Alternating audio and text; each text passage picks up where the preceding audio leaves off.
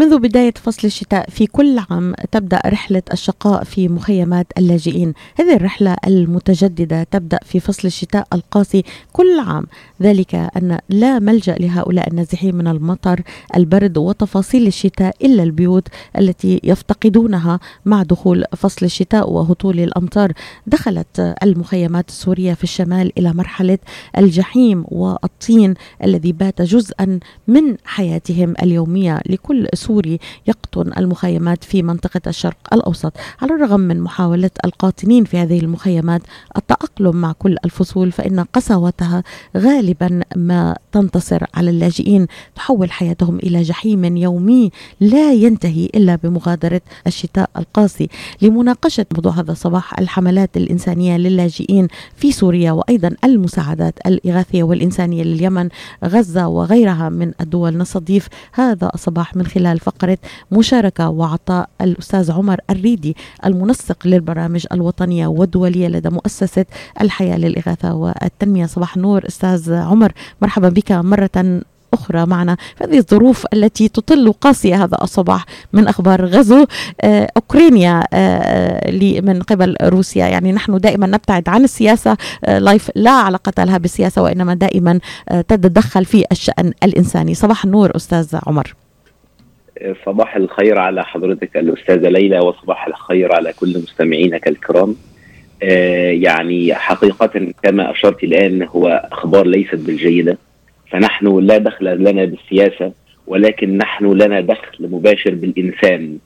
فالإنسان هو إنسان ايا كان هو في أي دولة عرقه دينه لونه هو إنسان. له الحق أن يعيش انسانا آه، حرا امنا. فهذا هو ما نضعه في اعتبارنا. فبمجرد سماعنا لهذه الأخبار ونحن نترقب الآن الحالة الإنسانية هناك حتى نرى ما بالإمكان فعله إذا كان هناك احتياج. سيكون حتما هناك احتياج أستاذ عمر يعني اليوم قبل أن يعني أن نتطرق إلى الملف الإنساني الصعب جدا للاجئين من دول استمرت الأزمة بها لأكثر من عشر سنوات مثل سوريا أيضا اليمن وجع اليمنيين قائم منذ سنوات أيضا لكن اليوم شاهدت قوافل اللاجئين تتجه فعلا إلى الحدود وهناك يعني سيكون بالتأكيد تداعيات لهذه الأزمة، كيف من الممكن أن تكون لايف مساندة لهؤلاء اللاجئين؟ إذا استدعت الحاجة كما أشرت أستاذ عمر؟ طبعا هو في مثل هذه المواقف الأستاذة ليلى والمستمعين الكرام هي أمور مرتبة ومنظمة. فبعض كما تعرفين بعض من المؤسسات الإغاثية الدولية هي لها الحق اولا أن تستقبل هؤلاء اللاجئين وأن تضعهم في الأماكن الآمنة وترفع احتياجاتهم وبعد ذلك تستطيع باقي المؤسسات أن تحدد ما هو الشيء المناسب لهم ليكفلوه. فالبداية تكون من المؤسسات الدولية مثل ال United Nations وال UNHCR كل هذه المؤسسات لأن هم هؤلاء المؤسسات التي يتم وضعهم في ظروف آمنة لاستقبال هؤلاء اللاجئين.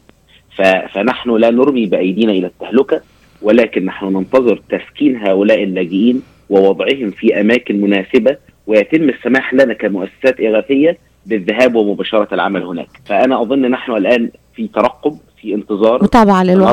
خلال أيام صحيح أستاذ عمر يعني آه الهدف من سؤالي أيضا أن مؤسسة الحياة للإغاثة والتنمية لا تفرق بين اللاجئ في أوكرانيا ووضع إنساني في أفريقيا أو في الشرق الأوسط، اللاجئ وظروف اللجوء صعبة آه يعني وهذه المنظمات الإغاثية الإنسانية ومنها مؤسسة الحياة للإغاثة والتنمية التي لها أكثر من آه خليني أقول لك كم سنة أستاذ عمر؟ أكثر من 27 سنة؟ 29 عاما الآن تعمل تعمل على الأرض لا تفرق في الإغاثة بين دولة ودولة ولكن حسب الحاجة وحسب المتطلبات. كما أشرت هذه هي الصيغة الإنسانية التي تعمل بها مؤسسة الحياة للإغاثة والتنمية. صحيح نحن نحن نعمل مع الإنسان. ليس لنا علاقة بدينه، لونه، مكانه، عرقه. حتى في مقدمة حضرتك سمعت سوريا واليمن وغزة. وبعد ذلك جاء في ذهني الدول التي عملنا فيها خلال هذا العام خلال هذا الشتاء لمساعدتهم لمواجهة هذا البرد القارس. فعندما حصرت هذه الدول إلى الآن نحن عملنا في تسعة دول وهي متفرقة. في أفريقيا بعضهم وفي آسيا بعضهم يعني متفرقين. نحن كل مكان له ظروف قاسية نحن نتوجه ونساعد. سأسألك بالتحديد كيف يعيش اللاجئ في فصل الشتاء القاسي صف لنا كيف يعيش اللاجئ أستاذ عمر؟ لكل من يتابعنا أكيد هذه السنة كان هناك مشاهدات مؤلمة جدا لصور أتت من مخيمات اللجوء يعني سواء بالنسبة للسوريين وغيرها من المناطق. يعني هذا الشتاء كان قاسيا جدا. أنتم عملتم على الأرض. انقل لنا هذه الصورة بعد فاصل قصير للإعلان. quick commercial break please Mike العطاء قصة رائعة. بدايتها إنسان يهتم ونهايتها إنسان يحتاج. مؤسسة الحياة للإغاثة والتنمية. ومنذ أكثر من 25 عاما تحمل عطاءك إلى من يستحقه ويحتاجه. بغض النظر عن الجنس أو العرق أو الدين فأينما تكون الحاجة تجد الحياة تقدم المساعدة الطبية والملاجئ وبناء المدارس والأوار الارتوازية وبرامج كفالة عوائل اللاجئين والأيتام وغيرها حسب الحاجة. للمساعدة في استمرار هذا الجهد الكبير. امنح تبرعك المعفى من الضرائب اليوم إلى منظمة الحياة للإغاثة والتنمية. عبر الموقع www.lifeusa.org أو الاتصال على الرقم المجاني 1-800-827-3543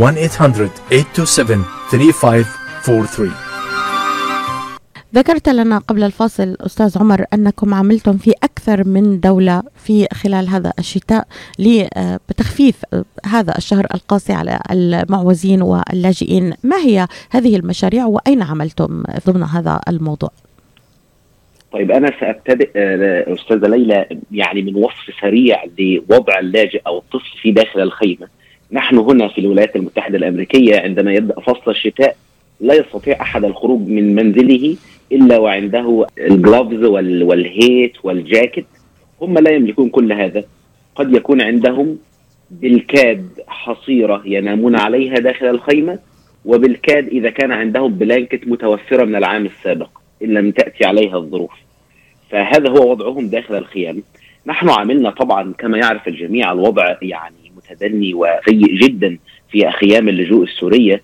فنحن عملنا في سوريا في مخيمين في إدلب وكذلك على الحدود بعض المخيمات على الحدود اللبنانية والتركية وتم مساعدة يعني 100 عائلة آه، في كل مخيم وتم تقديم لهم. طبعا تختلف الظروف. بعض الأماكن يحتاجون إلى مدفأة أعطينا لهم. البعض يحتاجون إلى بطاطين أعطينا لهم. البعض في وضع متدني تماما لا يستطيع إلا أن يستخدم الفحم للتدفئة. وطبعا هو ليس بشهر هي أربعة شهور. صحيح. فيتم العمل على توفير ما يكفي لهم على مدار الأربعة شهور. آه هذا الجزء الخاص بسوريا. ونحن في صدد آه بعد الحلقة السابقة مع حضراتك آه أستاذة ليلى نحن بصدد الآن وهو توجه للمجتمع الإنساني جميعا إلى محاولة البدء العاجل في تحويل كل هذه الخيام إلى بيوت حيث الكارثة تعدت السبع سنوات والتسع سنوات لا يستطيع أحد أن يظل في هذه الخيام وأنا أناشد مستمعين حضرتك الكرام إن نحن سنبدأ العمل على آه، بناء البيوت بدلا من آه، من الخيم ويتكلف تقريبا سعر البيت حسب مساحته ما بين 1800 دولار حتى 2500 دولار. هو سعر إلى حد كبير أكبر من من سعر شراء الخيمة ولكن الخيمة تتضرر.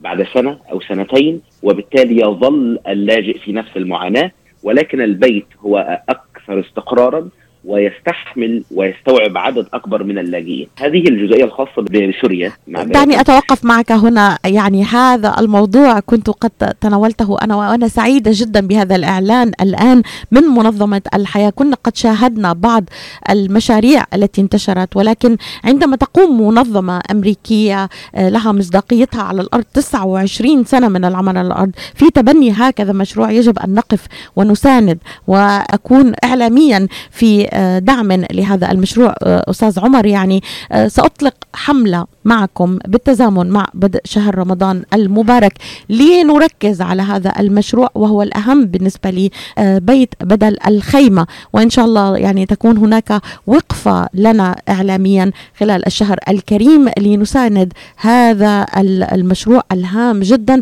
وجهود منظمة الحياة للإغاثة والتنمية. سؤالي لك أستاذ عمر بالنسبة للمستمعين يعني يقولوا لك هل هناك توثيق؟ هل هناك من مناطق مستهدفة؟ هل أنا إذا آه، دفعت 1800 دولار. بالتقسيط مثلا كل شهر 100 آه، دولار. هل هناك ما يوثق أن أن آه، منظمة الحياة؟ ستقوم بتوثيق وأرى هذا المنزل قائما بحد ذاته مثلا في المشروع؟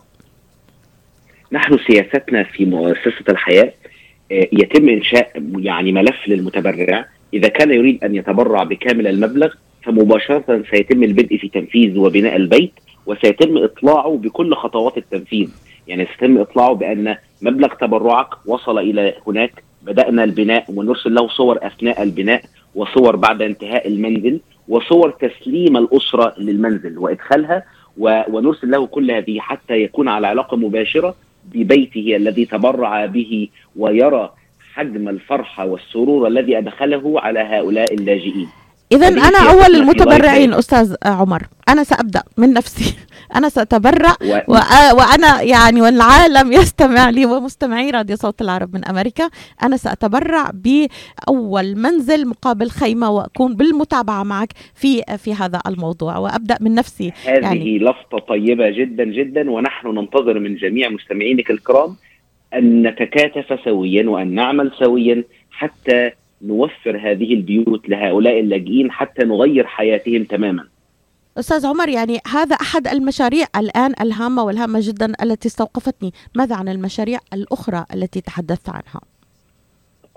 خليني أسرد لحضرتك باقي الدول التي عملنا بها هذا العام. نحن كما انتهينا من سوريا عملنا في اليمن وتم توفير. طبعا لكل دولة لها ظروف معينة. يعني بعض الدول اللاجئين في غياب بعض الدول اللاجئين يحتاجون إلى أشياء أخرى. سأسرد لحضرتك سريعا الدول وما تم تقديم خدمات بها. فاليمن تم توزيع البطاطين وكذلك آه، الملابس الشتوية ل 205 عائلة. وعندما أذكر الأرقام وأقول عائلة فهذا يعني أن هؤلاء العائلة قد يكونوا ما بين خمسة أفراد إلى ثمانية أفراد داخل الأسرة الواحدة. وكذلك في غزة تم العمل آه، على توفير بعض المدفئات التي تعمل بالأويل. وكذلك تم توفير أماكن والذهاب إليها لشراء بعض الملابس الشتوية. وكذلك تم العمل في الأردن بتوفير المدافئ لبعض من الأسر وكذلك تم العمل في العراق في محافظي إربيل وسمرة وتم تغطية ما يقارب 180 أسرة في هذه المحافظة و150 أسرة في هذه المحافظة وكذلك في تم العمل في البوسنة كما تعرفين الأستاذة ليلى ومستمعينا نعم. الكرام لها ظروف خاصة بالشتاء ولهم كيفية خاصة في التدفئة. فهم يعني لا يعني لا تعمل معهم جيدا المدافئ والبطاطين وكل هذه الأشياء فتم توفير لهم الأخشاب الكبيرة التي يتم حرقها بشكل وطريقة خاصة للتدفئة. آه، فتم توفير لهم 122 بلت تمت توطئة 61 عائلة في ظروف قاسية هناك. وكذلك تم آه، آه، مساعدة 2500 عائلة في بنجلاديش وتم تنفيذ هذا المشروع لأن العدد كبير على مدار الثلاثة شهور السابقة. آه، أما في باكستان لظروف البرد القاسي هناك كذلك فتم توفير الجواكت والبطاطين والجلوف من الفرو آه، حتى تناسب هذا الجو آه، القارس.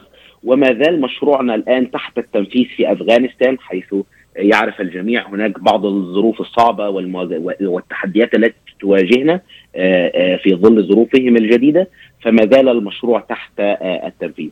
فهؤلاء التسع بلاد التي تم العمل فيهم وكان هناك تحديات كبيرة من من قساوة الشهر على الظروف الطارئة على زيادة أعداد اللاجئين وتم يعني المحاولة للاستجابة السريعة وتطوير التفكير كما أخبرت حضرتك للانتقال من الخيم على سبيل المثال إلى البيوت آه، وكذلك محاولة زيادة المساعدات السنوية آه، لهذه البلاد. هل هل البيت مقابل الخيمة آه، الآن آه، للسوريين فقط آه، للاجئين السوريين أم هناك مناطق أخرى ستعملون نحن سنبدأ نعم. نحن لابد أن نبدأ المشروع في إحدى البلاد ويتم تقييمه فنحن في صدد البدء في هذا المشروع وهي سوريا الأكثر احتياجا الآن صحيح. سيتم البدء في سوريا وتقييم المشروع في خلال شهرين ثلاثة وبعد ذلك يتم توسيع آه، مدى آه، انتشاره في البلاد الأخرى. يعني آه، ستكون هناك تفصيل حول هذا الموضوع أستاذ عمر في الأيام القادمة من منظمة الحياة، طيب اللي بدي حابب يطلع على هذا المشروع وغيره من المشاريع التي نفذت حصريا كل هذه ال- المعلومات موجودة على الموقع الإلكتروني لمنظمة الحياة للإغاثة والتنمية life.org صحيح؟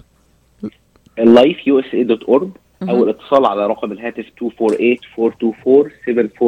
248-424-7493 ومن هنا آه، أستاذة ليلى آه، أرجو أن أناشد مستمعينك الكرام للمرة الثانية بأن Life for Relief and Development ومؤسسة الحياة كما تحتاج تبرعاتكم تحتاج إلى شيئين آخرين الأول إذا كان بالإمكان التطوع للعمل معنا في Life for Relief and Development داخل الولايات المتحدة الأمريكية فنرجو ال- الذهاب إلى الموقع الإلكتروني وستجد هناك استمارة للتطوع.